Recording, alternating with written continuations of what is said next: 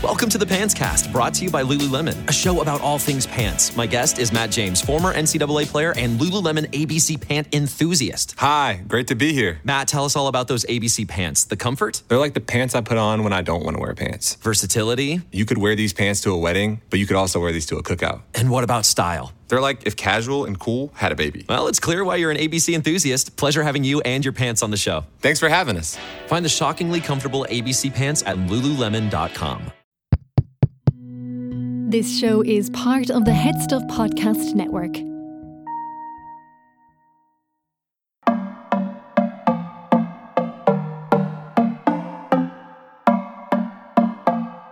Zigzaga! I'm James. And now that James is turning 40, in this episode, all he wants to do is sound young. My name's Keane. Welcome to Sissy That Pod. We are sorry the episode is late because we were off gallivanting over the weekend. James for his birthday, me at a festival. Um, But you know, it is it is my birthday, and traditionally people get presents at their birthday. But the real gift getters this week was all of you listeners who got an episode of Queer Classified in your ear holes. That was clunky. That was clunky. That was cookie and a bit presumptive as well. You know, maybe they didn't want it. That dude, it arrived into your feed like an unwanted U2 album.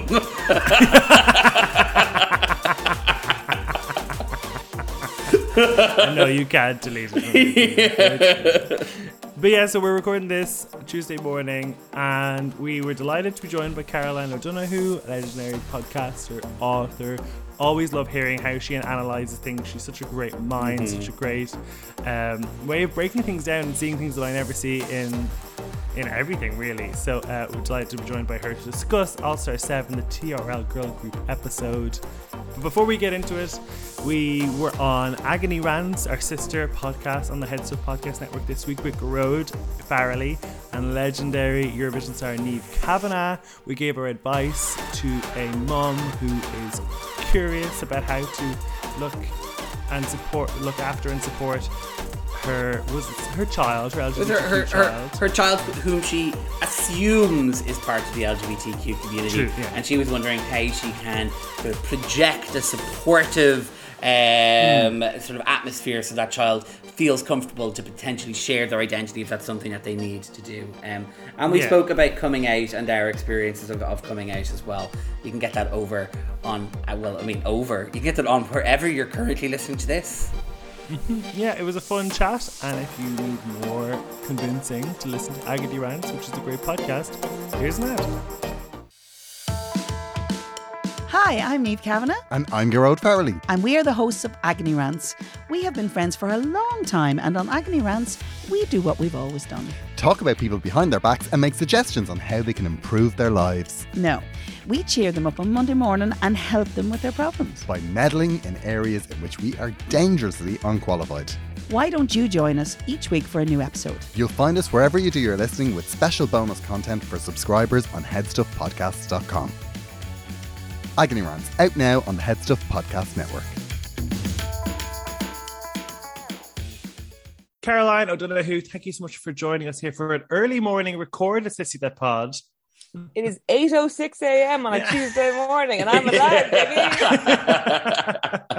As James had mentioned over the weekend, we are we're doing this episode late because we were both off gallivanting James's birthday. I was at a festival, and I was messaging Caroline, and I was like, "You don't happen to perchance want to pop on at eight in the morning?" Caroline, you're so game, so I so much appreciate that. Absolutely. Get me into that room. That's such a very fair reasoning of what, of recalling of what happened. What actually happened was I messaged you because I was like, "Hey, by the way, I'm also enjoying All Star Seven. If you if you have a slot empty," and then you were like, "Well, there's 8 a.m. tomorrow, but you're not going to want to do that." And I was like, "No, no."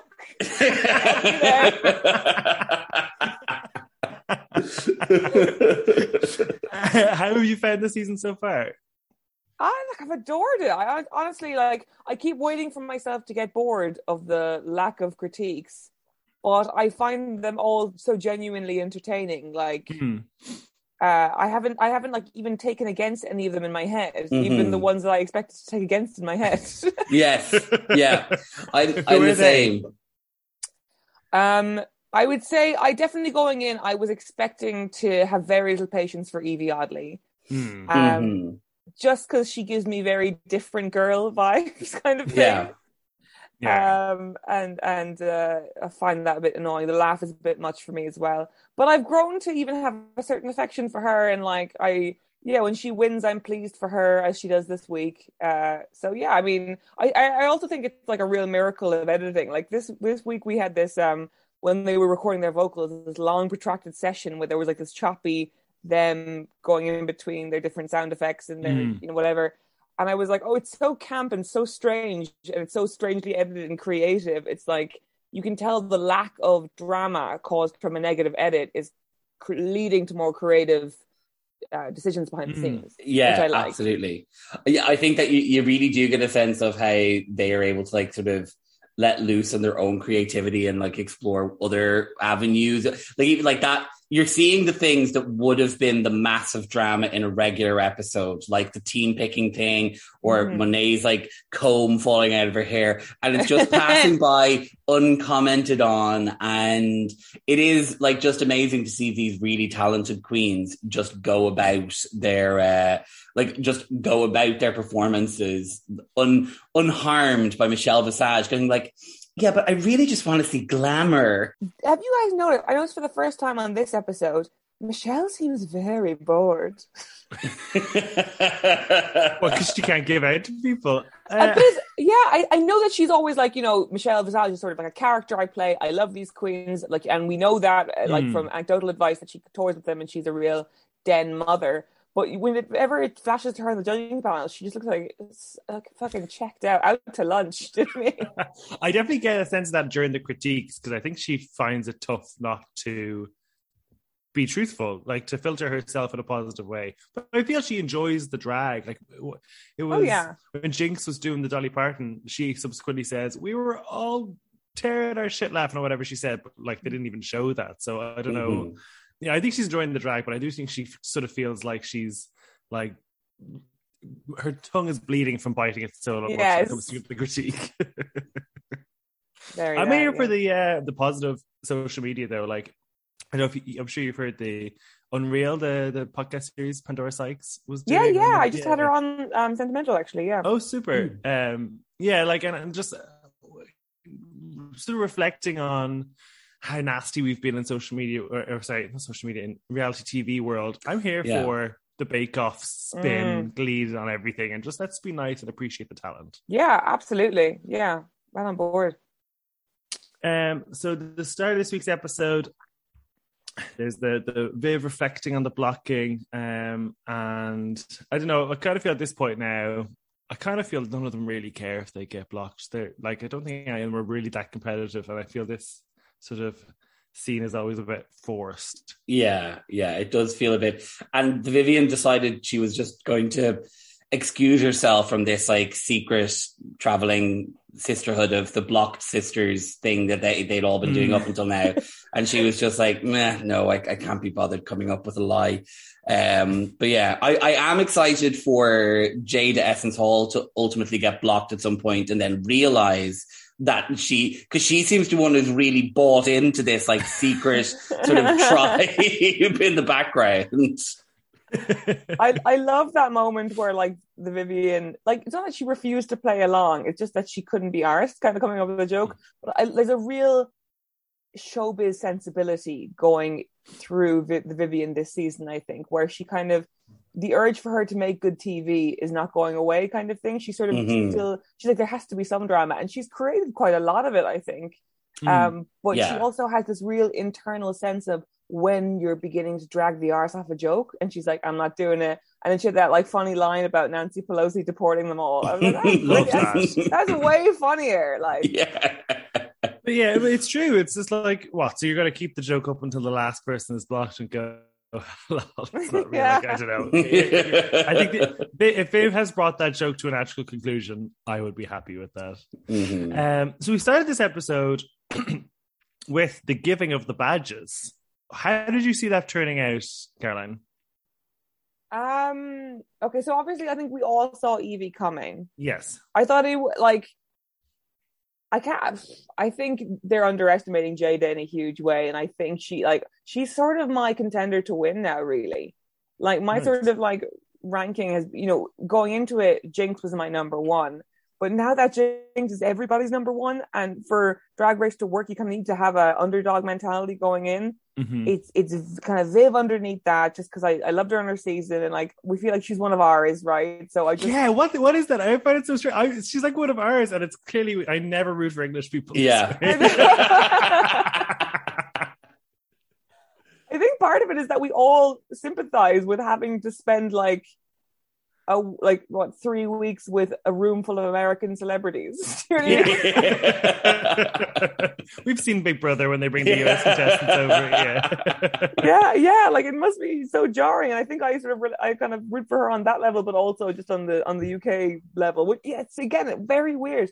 Um, but underneath Viv, because I really I don't think she's going to win because of it being an American show thing, and Mm. I think there's still sort of that line. Uh, it is Jaida, and I think it, when you think about Jaida, it's like there's nothing she can't do. Mm. You know, Mm. she's really funny. She makes all her own shit. She looks really glamorous. Like she can, as we've seen on this episode, she can rap really well and with a joke in as well. And I feel like everyone's underestimating her because she's kind of a kook. Like she's just kind of silly. And I would Yeah. love to see her get to the end and suddenly like have seven stars. You know? yeah, Mm. Yeah. I kind of feel like we it really sort of shows because season twelve was so botched in the edit because they were re-editing storylines, taking out Sherry Pie, all that sort of stuff. Yeah, yeah. And it kind of made me feel this season made me realize how kind of little a Jaida we got from a personality point of view in season 12. We didn't really get to fall in love with her too much. It was kind of like sort of fumble, okay, right, well, she's the winner now. And like, yeah, her drag was great, but we didn't get to know her. Uh, So I'm really falling in love with her this season. totally she was definitely given the, the, the character archetype of here's a pageant queen and that means everything she does is perfect Yeah. and Yeah. then like we'll reveal a few silly moments like i remember how great she was during the madonna challenge the Mm. i made a video in paris Yeah. it just And rattled whip around my head. Whip bars. and everyone was like jaida you're also funny wow we never knew kind of thing when it's like clearly she's an absolute hoot and has must have been the whole time Mm. Yeah, You- you're you're right. It is like she she feels like a queen that you're kind of getting to know for the first time in Yes. this in in this mix of queens. Like I suppose Raja has an element of that as well because Mm. she's someone who was on the show when it was very different, like a very different thing. And she in in season three she relied a huge amount just on her like supermodel kind of iciness. Like you didn't get to see much of her creativity or much of her like really unique humor. So for me, I'm I'm loving Jaida, getting to know her, and I'm absolutely loving Raja. And I feel like she's not maybe getting the she's not getting the the prominence in the in in the considerations of the other queens in the same way. Um, like she got her first win last week, but arguably, I I believe she could have won like at least one of the other preceding challenges as well.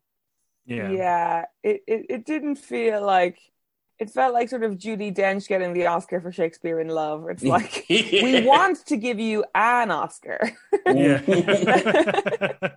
and we can't fault this one, so here you go. Yeah, exactly. I would just be raging if I was her. Um, that like she came so close. She's basically been in the top every week, other than this week, I would say, and the first week. Uh, and then she wins. She finally wins a star, and she just has to give one to Yvie for like. so then Yvie has exactly the same thing, having done very little. So I'd be raging if I were her. I didn't see Jinkx give it to Jaida. I said last week on the show that I thought she'd give it to, to Vivienne because if she whoever she gave it to, you know, risks them winning this week and they'd have three stars and they'd overtake her. Whereas if she'd given it to Vivienne, there's no way Vivienne could have overtaken her this week. Um, oh, that's really smart and very Jinkx. It's like Yeah. like very strategic, but also like um sort of squashing the drama between them. You know. Mm, I'm blocking you, but also here's a star. We're equal. Let's yeah. So I'm surprised she didn't do that. she just seemed like a smart mind and to a tactical mind, but it seems to have been between Jaida and Trinity. So that did surprise me. Yeah, she was never going to give it to Trinity. No, I don't think no. so. Uh, so then they announced this week's challenge. RuPaul comes out, talks about the era of the two, two, of the two thousands, and I, I don't know, I lolled when he was like, TRL gave us legendary pop stars such as Britney Spears, Christina Aguilera, and Eden's Crush. I, said, I wrote who the fuck are Eden's crush? Is that the band Nicole Scherzinger used to be in? Hold on, let me have a look. I feel like dolls. She was, but she was in she was in a, a band before that, yeah. Where she was like, she's never really been well liked in any of her musical endeavors, and I think that she may have broken up Eden's crush. Yeah. Yeah, Yeah. she- well liked in her musical endeavors. I mean, where's the lie? Yeah, no, she was, that's the that's the original Nicole Scherzinger group. But it just kind of makes me feel like you know. It's like you're you're on the top of an open decker bus going around London, and they're like, London and the UK has boasted some amazing musical greats. You have Rolling Stones, the Beatles, N-Dubz. It just seems like what a, what a Katie drop. Waisel. just like what a drop to go. It was so weird. They could have put anyone in that slot. Eden's Crush, a band I've never heard of. Uh, yeah, I just want to shout out as well. My favorite line from the whole episode happens in the first three minutes, which is that you know that when they're getting off the couches and they're like, "Okay, guys, time to de-drag," and Trin- Trinity says, uh, "Looking at that big toe, I'd say yes."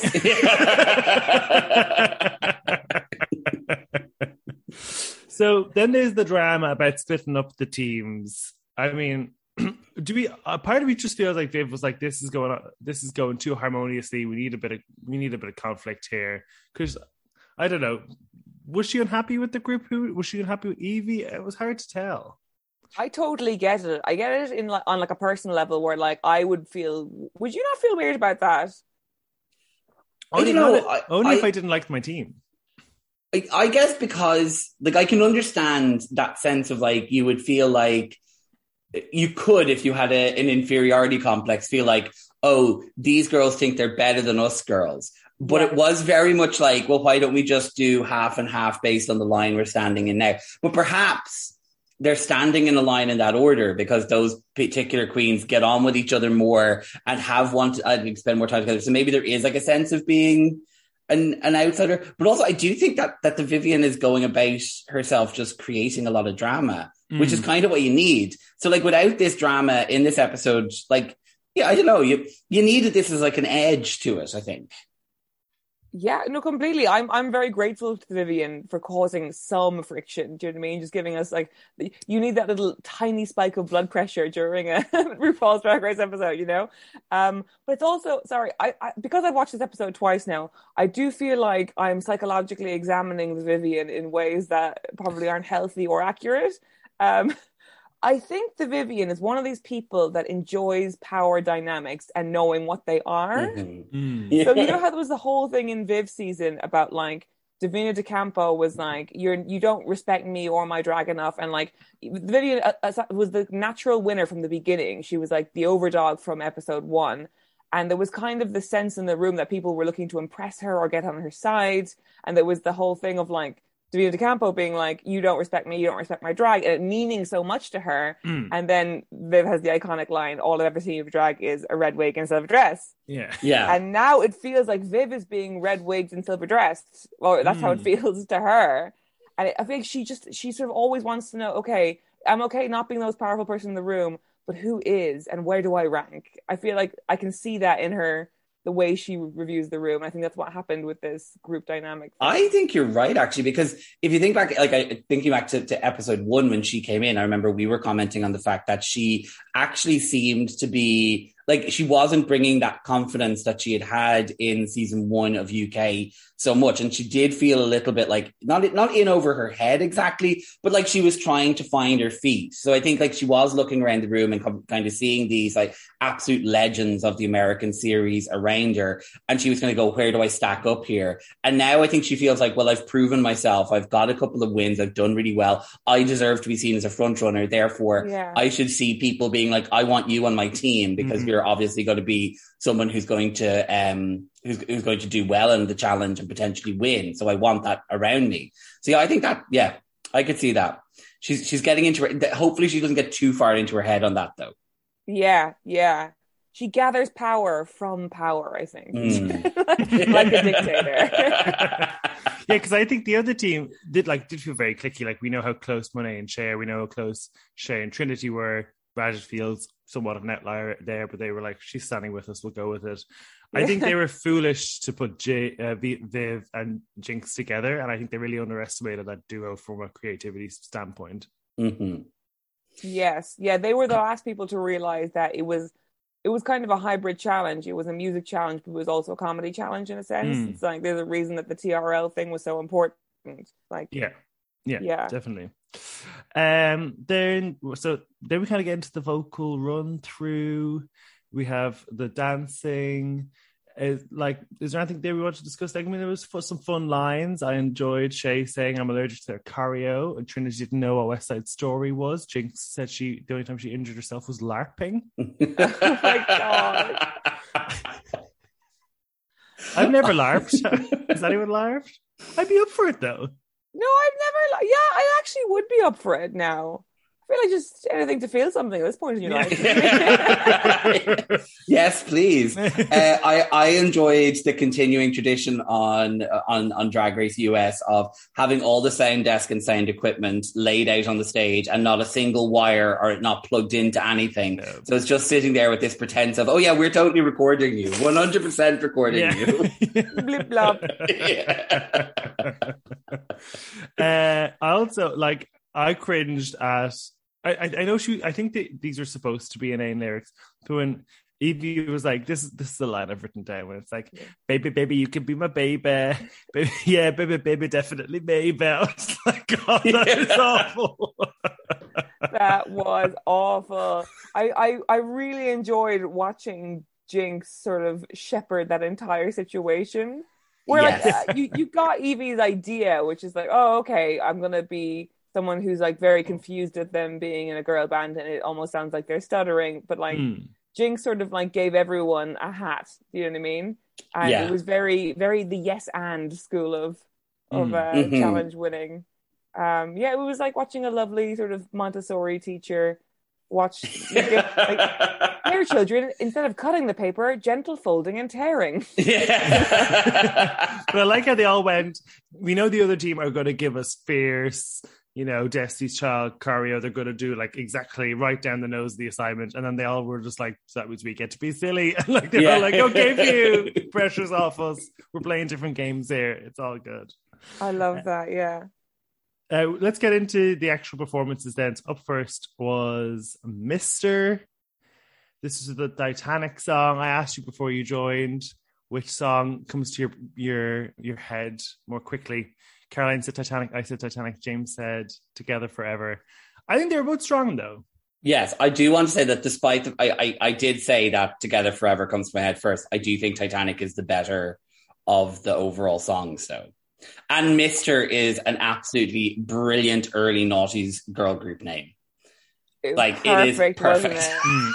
And how they used to be mystery, but then you'd be Yeah. that is so quick. It's so good. Initials for no reason. Yeah. Amazing. Purge the vowels from everywhere. Because when Yeah. Raja said what are our initials, I was like, oh god, Route One, Raja. Like, what a bore. One! first thing, first thing you do is like, what are our initials? Let's see if we can come up with some group name. But then it actually ended up working well, so I was like, okay, fair enough. Fair Um, enough. Yeah, Caroline, t- talk me through some of the your favorite performances then in the Mister group. All right, let me think down the line. So Shea was obviously brilliant because Shea is Yeah. always fantastic in these challenges. Like some of my favorite girl group challenges have Shea in them. Mhm. Um, but it was interesting because it was like the not quite getting the brief of it, not just being a girl group challenge, but it being a TRL group girl challenge. Mhm. So it was almost it was really brilliant. Every every line was flawless, and you could imagine listening to Shea, you know, on Spotify any day. But um, it did. There were no sort of jokes really. It, it didn't have that sort of fun Yeah. Fun to it, and I Mhm. think that's the only reason that she wasn't in the top this week. I was kind of Okay. scratching my head, being like, why wasn't she in the top? Because she was flawless. Um, I found Raja fucking hilarious. Just the creative editing around Raja, clearly not knowing what the fuck she was doing. yes, yeah. Also- Lucy Liu, hi yeah. I was like, mm, it's 2022. I'm not sure. I'm not sure about that one. yeah, her lyrics made no sense whatsoever. Um, I do you think as well that Raja is running out of energy a bit. She I needs a like- baraka and an early night, you know? a little bit like I think she she just I mean, if you look at her talking heads again, it seems like like I'd I'd actually she seemed like a very cool person, but I'd hate to be her story producer because I'd say, okay, Raja, how do you feel about girl groups? And she's like, yeah, I love girl groups. I'm excited to be in the girl group. Slay, yay! I know nothing about the 2000s. I was partying the whole time. I so- love that bit. I don't remember anything until I started on Top Model. yeah, I can imagine her being a bit of hard work in the confessional room. All right. yeah. Um, but like it feels like she just wants to go home to her birds, you know? Yeah, absolutely. I, I, I like the storyline where she's becoming more and more distressed that she doesn't have wine to hand. Yeah. And when- by the end, she'll just be like squeezing grapes into her mouth and closing her eyes open for the best. Fermenting them in a sock in her hotel room. I have to. So I worried about. Sorry, go on. I was going to say, I the one thing that I struggled with in this challenge overall was that I suppose my point of reference for sort of girl groups from the early noughties, I, I would assume all of ours is very different to what was happening in the US. So like I was sort of more, you know, Mis-Teeq and Girls Aloud, Sugababes, you know, Step, Club 7, All Saints. Like that was kind of the sort of sound I was expecting. So when we ended up getting two songs that sounded more kind of NSYNC, Backstreet Boys, I just, I don't know, Yeah. it sounds a little, especially because like in the beginning it had been like, oh, you know, Britney Christina, and you know, I, I just, crush. Yeah, and I forgot about Eden's crush, but it was, it was just a little bit like, oh, this sound doesn't like, it doesn't go with the challenge in, in my, in my estimation. But then again, maybe it does for a lot of Americans for whom that that period of time was very much dominated by the likes of NSYNC and Backstreet Boys. Were the vocals boy band vocals as well? They were, yeah, which was weird and sort of took me out of it a bit. Yeah, the So- backing vocals, yeah. And all girl group challenges, the, the bits that aren't the verses of the queens have written are always female vocalists, right? Usually, yeah. Mm, I didn't get it. yeah. it was a bit strange. And like, yeah, they, they were both Max Martin ripoffs, you know, I, which was interesting. Like, why couldn't they have done one that was in a more of a style of Destiny's Child? Like, maybe the producers that they have to hand didn't, didn't have that. Um, Yeah. yeah, so it was strange. I mean, did you watch TRL? I did, yeah. Now, I mean, like, I kind of only ever would have seen it like a handful of times, Mm. but I remember the period of time where I was watching it was when Shakira had just exploded onto the scene with whenever, wherever. And, you know, that was like the song that was being played almost consistently. So I was like, I, I really associate, T- associate TRL with Shakira and whenever, wherever. And I think like Vanessa Carlton, uh, was a thousand miles? and like Michelle Branch, like those were the kind of like people that I I was like remembering from from my TRL moment of my life. I don't remember it at all being on Irish TV. I can't remember when or where it was on. Yeah, I, that's what I was going to ask. 'cause I remember, James, you said last week you you watched TRL. You remember that? I don't remember being able to access it. I remember seeing clips. Yeah, archive not- footage. Yeah. and I'm aware of what it looks like in the setup, but I Yeah. don't know where I could have watched it. So uh, it was on like I remember watching it. It would have been when I was in maybe fifth and sixth year of of school, and because I'm a million years old, that would have been like 2000, 2001. Um, and it was on like MTV, and that would have been like right after we'd like branched out and got the fancy Sky package. Yeah, see, I didn't we get were watching like the Kerrang and the That box Celtic and Tiger all those. mobility. Yeah. yeah, that's why. Yeah, I didn't notice it. okay, yeah, that makes sense. Um, but back to Mister, I I thought Monet did really well. Like, yeah. Yeah. I'm kind of saying the first challenge of this season, I kind of has been a bit of moot. I don't really feel anyone did particularly iconic. Um, but I think out of this, I think Monet really sounded strong. I thought the her vocals were lovely. Like it was this sort of sing rapping almost, which I thought sounded really good for her. Um, so I was really impressed this week with her. And then Trinity, mm, she never does well at these challenges. I challenges. never enjoy Trinity in these challenges, No. really. No, no. It, it's always a thing where it's not quite rapping. It always is just kind of like talking fast. It, it always sounds like somebody, some nice lady reading you the terms and conditions over the phone, you know? Yes. and like coming back to the positive critique, Ross goes, you know, sometimes when you do a, do this sort of storyline, it works, and sometimes it doesn't. And you better work, girl. it's, like, okay, so. it's like I am not, I am not coming down on one side or the other of that critique. like he backed himself into a corner. I was like, well, I can't lie and I can't tell the truth. So tangent. Yeah. um, so, I mean, obviously, the real winner of this whole episode is Ross Matthew as yeah. Carson Daly. Yeah. I mean, I mean I, perfection, perfection. Like Ernie Naughty's douchebag, just uh, personified. Like I, I only know enough about Carson Daly to know that's a perfect impression mm. of like somebody. It's a bit like doing a perfect impression of Zane Lowe or something. It's like, it's like it's, they're not particularly they're not that forward characters. The, the, reason they exist is that they're handsome men to facilitate the personalities of bigger personalities. Hmm. Mm-hmm. And so, like to get an impression that accurate, the pauses, the intonation, it was unbelievable. Like, didn't know Ross Mathews had it in him. Like. Yeah. No, no. Like, like in the All Stars 3, we had Kristin Chenoweth doing a snatch game with the Queens. Get Ross Mathews up there as Carson Daly. I'd watch it. Yeah, like, I my love for Ross Matt. I remember when I when I first encountered him on the show, I was like, oh, you know, who's this person who's clearly been zoned in from like E Hollywood or whatever. Mm. But like, I my love for his like comic talent has really grown over the years. Like Bossy Rossi, iconic. Yeah, yes. Yeah. And he had a great line later on with the, uh, you know, when he's talking about Jaida, like it might not be a number one, but it could be a number two. oh my god, his best line of the night. Obviously, I am um, I'm biased, but um, he there's a Sex in the City joke in there. Yeah, like, yeah, yeah, yeah, Coming up next, the stars of HBO Sex in the City here to talk about how they're best friends in real life and going to work together forever. it was just so throwaway that it was like, okay, you know, it was so funny. I really enjoyed like the TRL framing in general and the little interviews that he gave with them afterwards, mm. and the whole thing of Shea being like, well, you know, I'm going solo, and then them being like, you know, oh, what does that make us? Like, I think a really good move for these All Star Seven challenge because it is like Queen of Queens and winter season and all that is that all of the sh- the challenges should be a kind of a hybrid challenge, like yeah, hmm. like comedy and music, sewing and some, something else. Um, because like yeah, I would love to have seen like a behind the music type of episode or something mm, where they like that would have been fun. Yeah, that would have been fun. Had longer improv bits about you know why their band broke up or something. Yeah, because I think that bit with with Carson slash Ross felt a flat for Mister because it kind of it was like our whole premise is that we're you know we're together and, and, because someone else left us. And then it was like oh you're kind of breaking it up already. And whereas yeah. the other team and maybe it's just the way the question they all got to have one liner.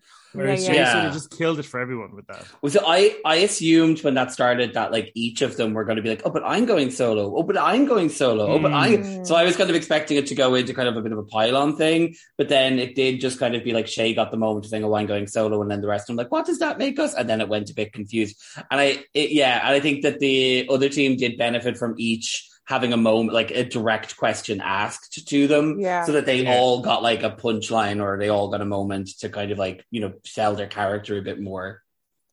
The only slip up for Ross was when he comes back after the other girls, which we'll talk about in a second. He calls them girls forever. Oh, oh. no! that was girls forever, and it's like that's not their called. That's, that that's neither the song nor the band. Before we move on from from Mister, I have to ask, how are you guys enjoying Shea this season? Uh, one of my favorite moments of this entire episode was her confessional, where she was like, "It feels like I'm."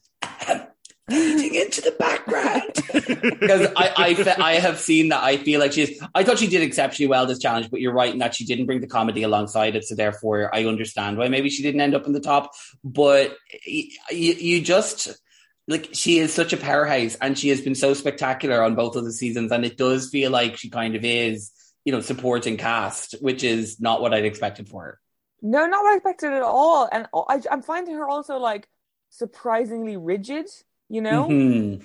like yeah. in terms of because so much of the show now is just like them having a nice time together and and she just she does just strike me as a very serious person um that it's like it all feels quite rigid and quite calculated and it doesn't just sort of feel as effervescent as like mm. a Jaida or even a Monet who's just kind of like even though Monet's drag is fading into the background, it's like her obsession with game playing is sort of a fun sort of like yeah. psychological right, like- examination. I, I love Shea, and it, I did feel sort of surprised. Like we, a few weeks ago, I was kind of doing a power ranking on the pod, and it was like she is kind of the bottom half of the group, in like uh, which is such a surprise because we know how talented she is.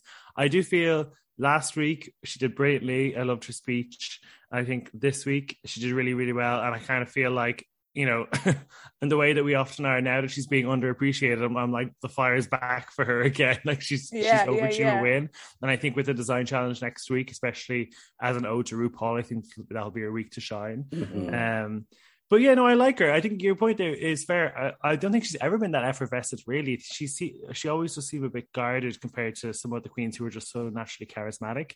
Um, but I, I don't dislike her, but I am finding yeah. more so the, what the edit is telling me as kind of flat. it, it's interesting with this season where it's like um you're the, the people who are falling into the background for me are people who I feel confident I know everything in their arsenal already. Mm. Like I and because they've been on the show fairly recently or several times recently, like someone like Monet X Change or Trinity. I'm like, I yeah, everything you do, like nothing, none of it is a huge surprise. I enjoy it, but it's not a huge surprise. And so they need to kind of make up the numbers for me in the workroom a bit. Yeah. that's where they need to surprise me. And whereas like Viv, uh, Jinkx, Raja, they're people I haven't seen in a few years or didn't see enough of them at the time. And Mm. so that they they're all front runners for me.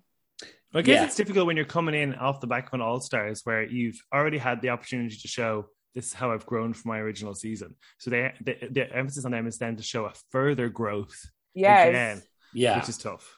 Yeah. Uh, let's get into the other girl, the other girls. Um, I think I, I, whatever it is. Sometimes the mixes in these make it very hard to hear the lyrics. But whatever way Viv's was, I thought it was just so crystal clear. It stood out. You could get every word of it. You could get every joke. Uh, and I thought it was brilliant. Yeah, I agree. For some reason, it was giving me real um, get him to the Greek. You know, remember that movie? Yeah. For some reason, I've Russell seen Brand? it. Yeah, I've seen it too much. You know, his girlfriend in that, like her name is like Katie Q or Susie Q. She's played by Rose Byrne. Mm. It felt like something about the intonation, the delivery, the music felt like brought me back there for some reason. Yeah.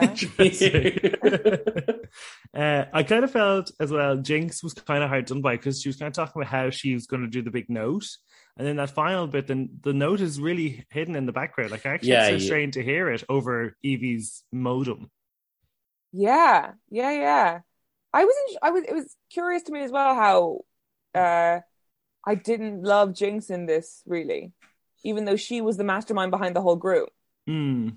I, I felt like as if you know sometimes I suppose you need to fade into the background a bit to let like the overall sort of group sort of thing, and I do think that maybe Jinkx didn't come as hard as she could have, and then that did allow some room for Yvie, who was surprised me in this challenge in how much I enjoyed what they came up with and what they did and how they presented it. But I do think that you know by the choices Jinkx made to kind of go with this sort of like aged character that was a bit mm-hmm. more in the background, it kind of gave other girls like like Jaida and and Yvie a chance to stand out more. Yeah, What was yeah. what was Yvie's character? I was confused. She was a robot programmed to be in a girl group. Yeah. the, the execution it was strange because she was more human. Like I don't know. I just was. I didn't get it. I I, I thought it was get that it was more just kind of like she was like in the same way you were talking about how this was like a Max Martin thing and uh, like and it is that kind of like cookie cutter exact this is the these are the sort of like little intonations you use these are the little kind of like phrases you use and it was just kind of like throwing together a whole bag of all like the expected component parts of like a girl group song and she was just going to spout them kind of at random which I I thought was a fun way to because so many of those songs are literally just like like are just written by just kind of like randomly picking phrases and words that like Mm. appear in every other one. Yeah, I don't know. I just was like, in terms of the delivery as well. I just, I, I just didn't get it. I, I, I wasn't picking up what she was putting down. Whereas Jaida, on the other hand, because I watched the episode twice, once when I came out and once just before this. The first time I watched it, I was just watching eyes on the screen. Second time, because I'd already seen it, I was like kind of cleaning up and watching it in the background with my headphones on. And I actually like Jaida a lot more when I just heard her. I kind of feel she didn't really deliver on the stage, but when I just heard the vocals, I was like, oh, this is actually really fun. So I think maybe it was her delivery that let it down. Yeah, Jaida was the was the MVP for me. I was really Okay. expecting to see her in the top. Hmm. Um, Yeah. I, like prefer, I thought Fav was the MVP of this group. yeah. Oh no, for me, I, I I'd agree. I think that Jaida because Okay. for it was such a b- bizarre, and it's so weird because obviously season fourteen we had that like Daytona Wind farting challenge, and now here we are with another scatological masterpiece. uh, Justice for Rock M. Sakura, you know? Yeah, exactly. Yeah. My high kick to a fart.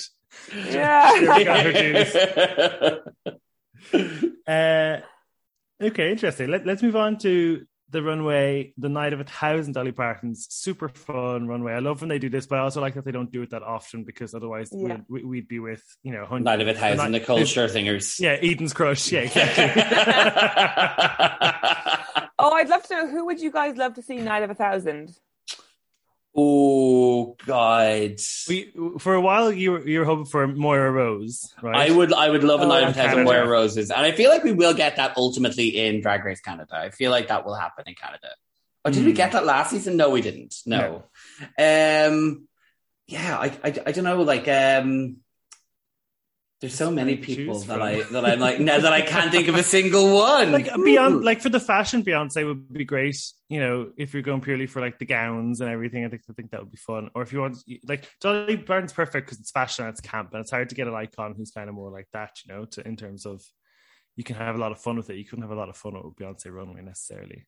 It'd be hmm. interesting to see if they got like do it around an actress, like Night of a Thousand Meryls or something. I was thinking Meryl Oh, Streep would be brilliant. Yeah. Yeah.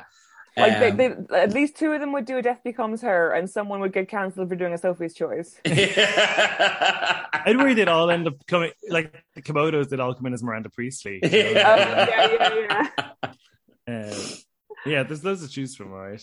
Um, but yeah, so uh, Monet came out first with her coat of many colors. I really like this, but I saw people online compare it to the dress that Maddy Morphosis has made in the design challenge with all the little patchwork bits. That's not fair. I don't think it's fair either. I would say I don't I don't really connect with Monet on the runway and All Stars, but actually this is the, the most my favorite thing that she was worn all season, and I really appreciated it.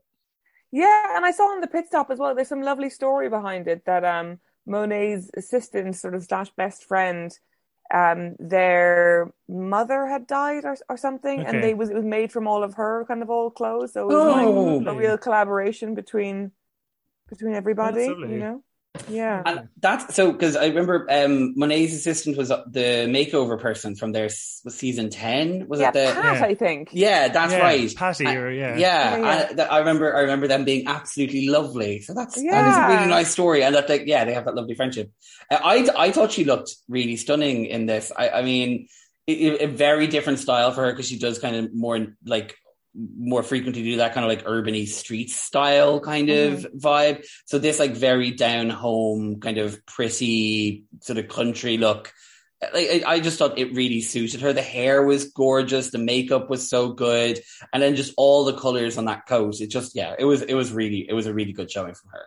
Yeah, and Yeah. unlike uh, most of the other looks, it was instantaneous, and it was also like a visual joke. It's like, oh, Dolly Parton, coat of many colors. Like we all know that Yeah. instantly, as opposed to like say Jaida's look, which was stunning, but could have been like sort of any woman off Dallas. You know? Yes, yeah, yeah, yeah. Yeah, and like same with Trinity, who's up next. Yeah, like you definitely read Dolly Parton, but I don't know what it was with the makeup. I kept getting sort of like a little chicken. And there was a kind of a pinched quality to it. Yeah. Yeah, and very feathery hair. And I kind of just expected like her to sort of leave a trail of feathers behind her. Or something as she was walking away. Also, we we haven't spoken a ton about Trinity this season, but and this is this is a bit uh, shaming, so I apologize. But I- I thought Trinity was very old, but Trinity she was like all the surgery and all that kind of stuff. And like then she's talking about you know when she was a teenager and she was into NSYNC. I was like, well, she can't be that much older than me. So she's thirty eight. Okay, Do you yeah. find that surprising? she does come off like like she she does come off as if she belong she would be in the same age category as Oh, 36 Raja. actually. 36. Thirty six, yeah. You do, she does she does feel very much older. She doesn't feel like she she's still in that uh No, you are right. No, I you forget. she's the same age as Raja. I Like, don't, she feels very much like kind of like an like an old dame who's been doing this her whole life, and Yeah, yeah, yeah, and, and also the plastic surgery. It's like generally Yeah. people acquire that over decades. she acquired it over seasons of Drag Race. like she said, it. when we met her, she must have been like 32, and she Yeah. was the surgery queen then. yeah. It's all a bit mad to me, lads. I think. I'm sorry. I know. I know. We're not supposed to shame people over this, but I do think it's a bit mad. yeah. Too much. Uh, next up was Shea with her biker dolly. I did appreciate that this was sort of like, uh, you know, a kind of different look for Dolly, and I, and as Ross said, it was like the perfect merging of Shea Yeah. and Dolly. I think which worked Mm. really well. For me, the, the wig went to George Washington. Like it was, those were Oh my like god. very, very, yeah, very white uh, and like like extremely curly. So it didn't have that kind of like Larry texturiness of like the, the feathery Do- Dolly Parton kind of, and it wasn't that kind of like warm blonde that that warmer tone more that you associate with her. So I just I I found the wig a bit off putting, and then for the first time ever, probably on the runway, I kind of thought Shea's outfit looked a bit cheap. Ooh. Oh. I wasn't I wasn't an, a massive fan of this. I was like, that's why you're not in the top, Shea. She probably made it herself because Well. she's that talented. um, but no, look, maybe you know, there'd probably argument to say that if you took this look in isolation and had to guess the runway, would you have guessed Dolly Parton? No, I would have guessed Cher. Yeah, very much know more that. Yeah, Yeah. you Yeah. did right. Uh, Raj was up next. Uh, whatever way Raj delivered Dolly, it felt like she was like a, a puppet, as if like she her arms were being operated by a sort of string system, pulley system. Yes. Like it was all really sort of like straight back and the way she was moving around. but I don't know, like I can appreciate the sort of puppetry she's giving us from the Snatch game Yeah. to this version. Like it was pure like sort of par- parody of Dolly, and that's perfectly fine. I liked it. I, I mean, I, I wasn't aware that D- Dolly Parton had the, I don't even like, it's this like hi ho kind of like persona. I wasn't sure that this was like iconic Dolly is like, hey ho, hey. like you, you just, because they were all doing it on the runway and like it was Raja and Yvie definitely delivered it to the max. Mm. Uh, and I found it a, a tad distracting. and Jinkx. oh, and, well, yes, Jinkx very much. It was bizarre, yeah. The, the the walks just kept getting sillier and sillier. It's like this is not what I associate at all. And then it was But like that- on the on the runway afterwards, like when each of them were called up for their critiques, they all had to do their like, "Hello, Ru." Yeah, Monet's was strange, yeah. like very high pitched, and like Yvie's one was like very like Beverly Hillbillies. It was just like show some respect, like Yeah. Uh, generally, there's that that rumor that I don't know if it's true that Dolly Parton is covered in tattoos, basically. Oh yeah, I the saw them talk about that clothesline. Untucked. Yeah, Um, but I definitely seen like times where she said cutouts in her arms and stuff. I didn't see any tattoos. But anyway, uh, I'd love if somebody played on that and like did a reveal to this just like full body of tattoos and just the big boobs and a bikini So and stuff. That would have been fun. Um, and Viv was up next, which is interesting because normally when you do the night of a thousand so and so's, you normally say, I'm giving the 2010 VMA red carpet Yeah. look. There was none of that, but there were pictures, and I felt Viv's was the furthest away from the picture she was given. But I'm not sure if that was a producer afterwards being like, "Okay, we need someone in blue for Dolly. We'll go with that one." Um, so yeah, that was my only critique. But again, I don't know if it's actually a critique. Other than that, I thought it was bang on trend. I think she was like, yeah, the definitely the Dolly look took her into the top.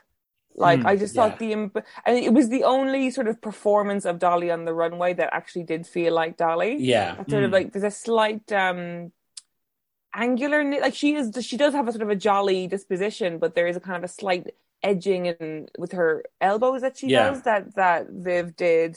The makeup was perfect. Like yeah, I thought it was amazing. And then she only carried it through to the lip sync that I thought was like Oh. masterful. Mm. Yeah, th- that lip sync performance was like that was perfection in terms of like that. That was exa- it, it felt like you even with the, the way she managed to like manipulate her face with the makeup was Yeah. like a- amazing. Like the talent Mm. of her, and then like yeah, her performance. It was just like you were actually watching Dolly Parton perform. It was insane.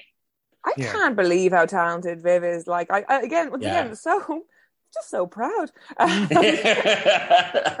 Home hometown hero. Somewhat. Liverpudlian.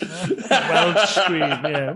You know how like we've seen impersonators on the show before, and that's their whole thing, like Chad Michaels or Derrick Barry or whatever, and and they get very boxed in by that, and it's like I feel like Viv is the first proper impresario who also Mm. has a fully rounded set of other skills. Yeah, Like is yeah. really funny by themselves, can make up original characters. Like yeah, that at the beginning of the episode, Jinkx talked about how she wants to do a show with Viv, and I was like, I fucking want to see that. absolutely, absolutely. Definitely. Yeah. They were talking about it during the, the Entertainment Weekly sort of promo for it as well that they'd love to do a tour together. And I'd be like, sign me up.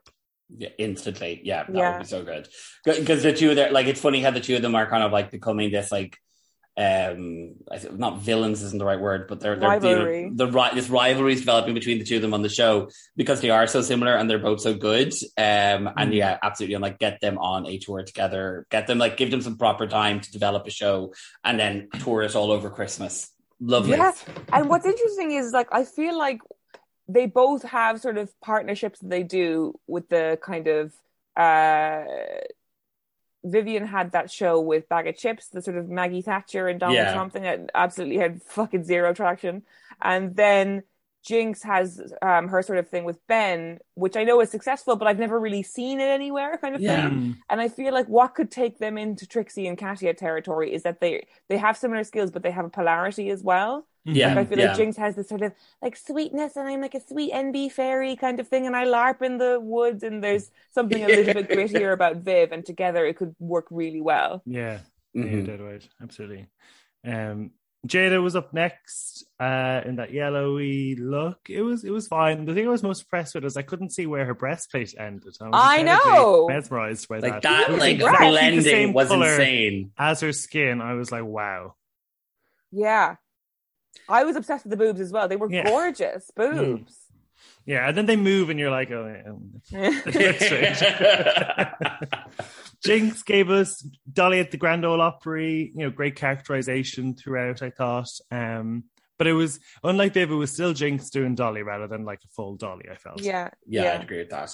Um, it was very, it was very pretty, and it was, it was the only one I think to take that like very, very kind of like country, country old days kind of Dolly Mm. look, and it really worked well with her. The hair probably could have been a bit bigger for me, but that, that you know, that's a, it was crit- that's a critique for every drag queen ever, you know.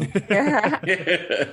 And then Yvie with her, like she's always on brand, isn't she? Yvie, it was the Yvie Oddly Dolly Parton experience. Right? It, was, Yeah. it was bonkers, really. I don't know what's going on. I really, I loved it actually. Though I, I Did thought like it was the most interesting vari Like it was kind of like I, I, it was again doing that like weird robotic thing from the challenge, brought to like a Dolly Parton thing. So it was just kind of like now they've reprogrammed the like pop domination Yvie Oddly music robot to be a Dolly Parton robot. It's uh, like the same Okay. kind of like angular sort of, and I loved the like weird little play suit or whatever that thing's called.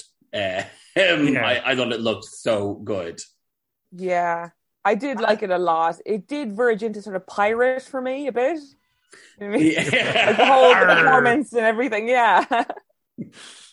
Um, as Europeans, do we? Do you think Tove Lo has represented our love for foreskin?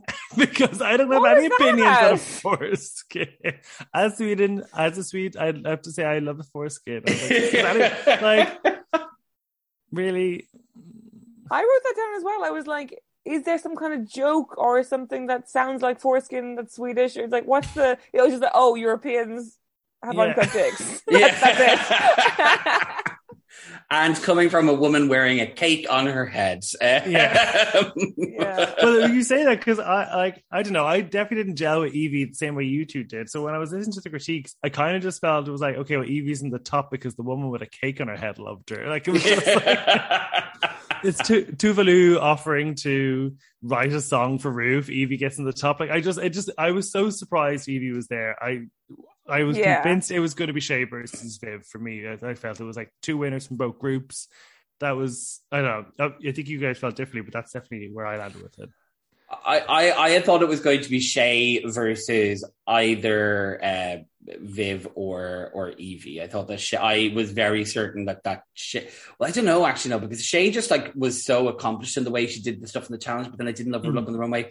So I don't know. I was a bit uncertain going into it, like who was going to end up in the in the top two. Um, I sort of had anticipated Shea getting the comeback purely because she did the mention about fading into the background earlier in the episode and we love a redemption moment. Yeah. Um, but yeah, I don't know. I don't really know who I would have felt would have been fairest to see in the top. Well, the top four were Monet, Shea, Shea, Yvie, and Viv. So it was one of those four based on the judges' critique. So I was like, okay, I'll take the top two from The each team. ones, But it yeah. seems that they maybe they went, well, uh, the other girls were better, so who are the top two from that and make them win instead? Yeah.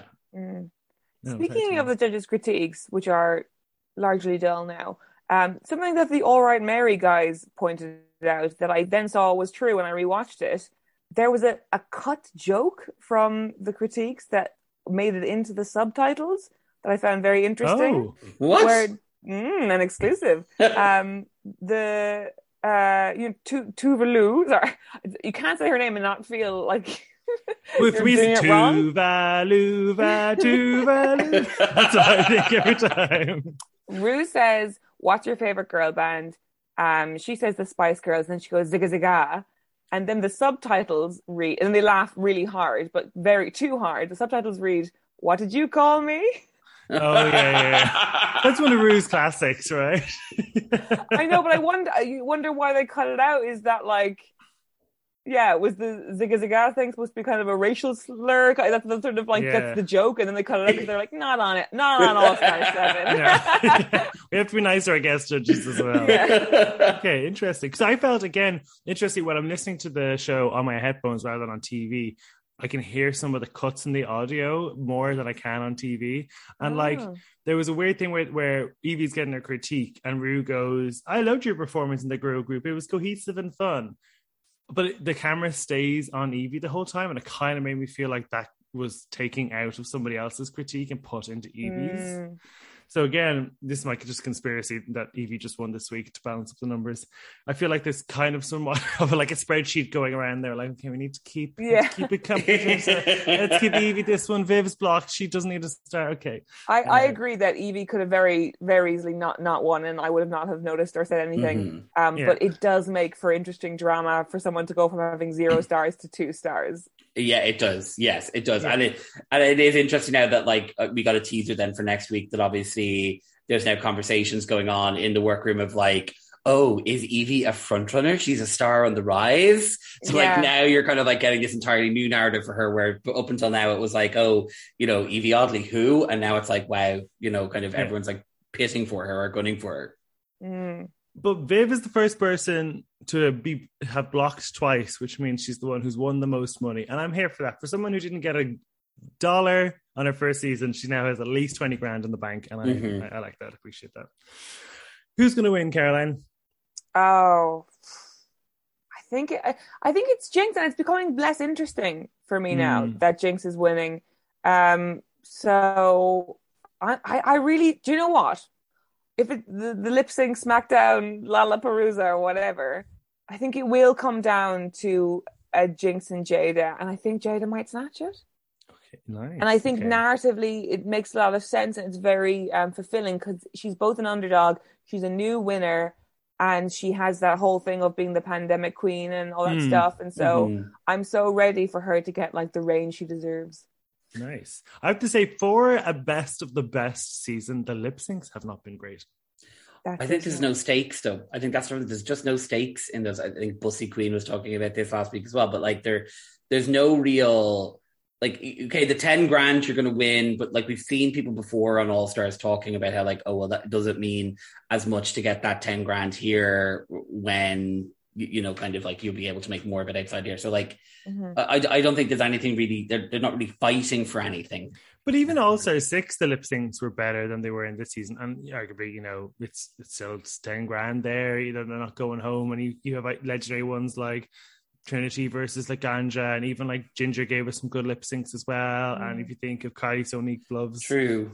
dirty, like by nature of them just being world class performers, we haven't really got that many good lip syncs for some reason. Yeah, I, I remember thinking the, the week that we got the old McDonald lip sync with Monet and Shea. Shea? Yeah, I think we should. Um, and I thought that was so brilliant and so funny. And I was, I thought like, oh, this is All Star Seven. Like, it's going to be these really complex technical lip syncs that's really going to demand more from people. And I haven't seen that being carried. Yeah, on since- at all. It's very middle of the pack. Like, although I really enjoyed this week's, I thought Viv, I couldn't take my eyes off her. yeah, yeah. yeah, that's fair.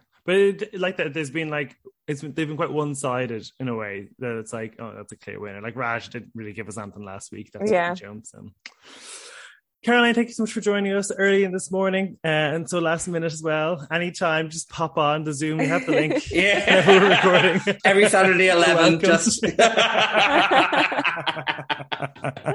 Thanks, guys. Thank you for letting me have my conversation of the day. yeah.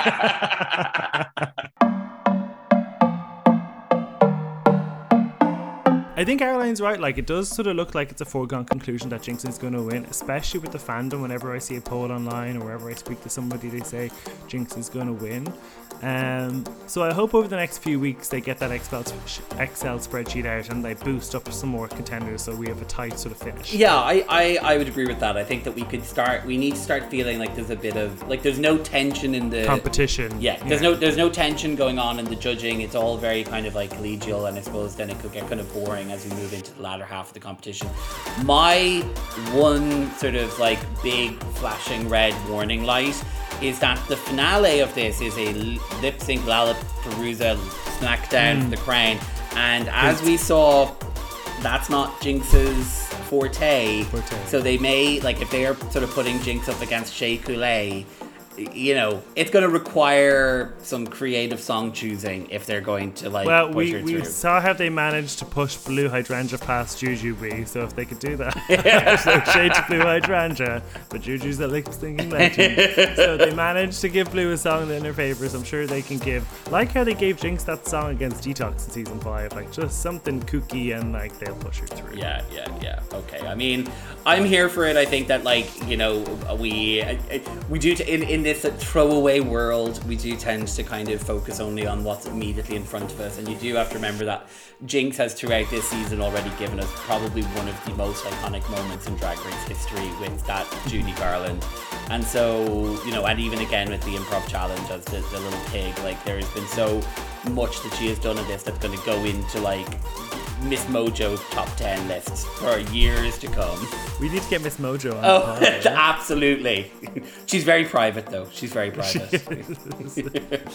Uh, thank you for listening. Thank you for your patience on uh, waiting for this episode. If you'd like to further episodes, you can check out our premium feed where we're doing a spotlight of an all star. This week, James is talking us through Drinks Monsoon, which will be which will be a fun episode. And we'll be back with you next Monday. Have a lovely Pride weekend, and maybe we'll see you out and about if you're in Dublin. absolutely. Say hi if you see us. Bye. See you. Love you. Bye. This show is part of the HeadStuff Podcast Network, a hub for the creative and the curious. Shows are produced in association with HeadStuff and the Podcast Studios Dublin. Find out more or become a member at headstuffpodcasts.com.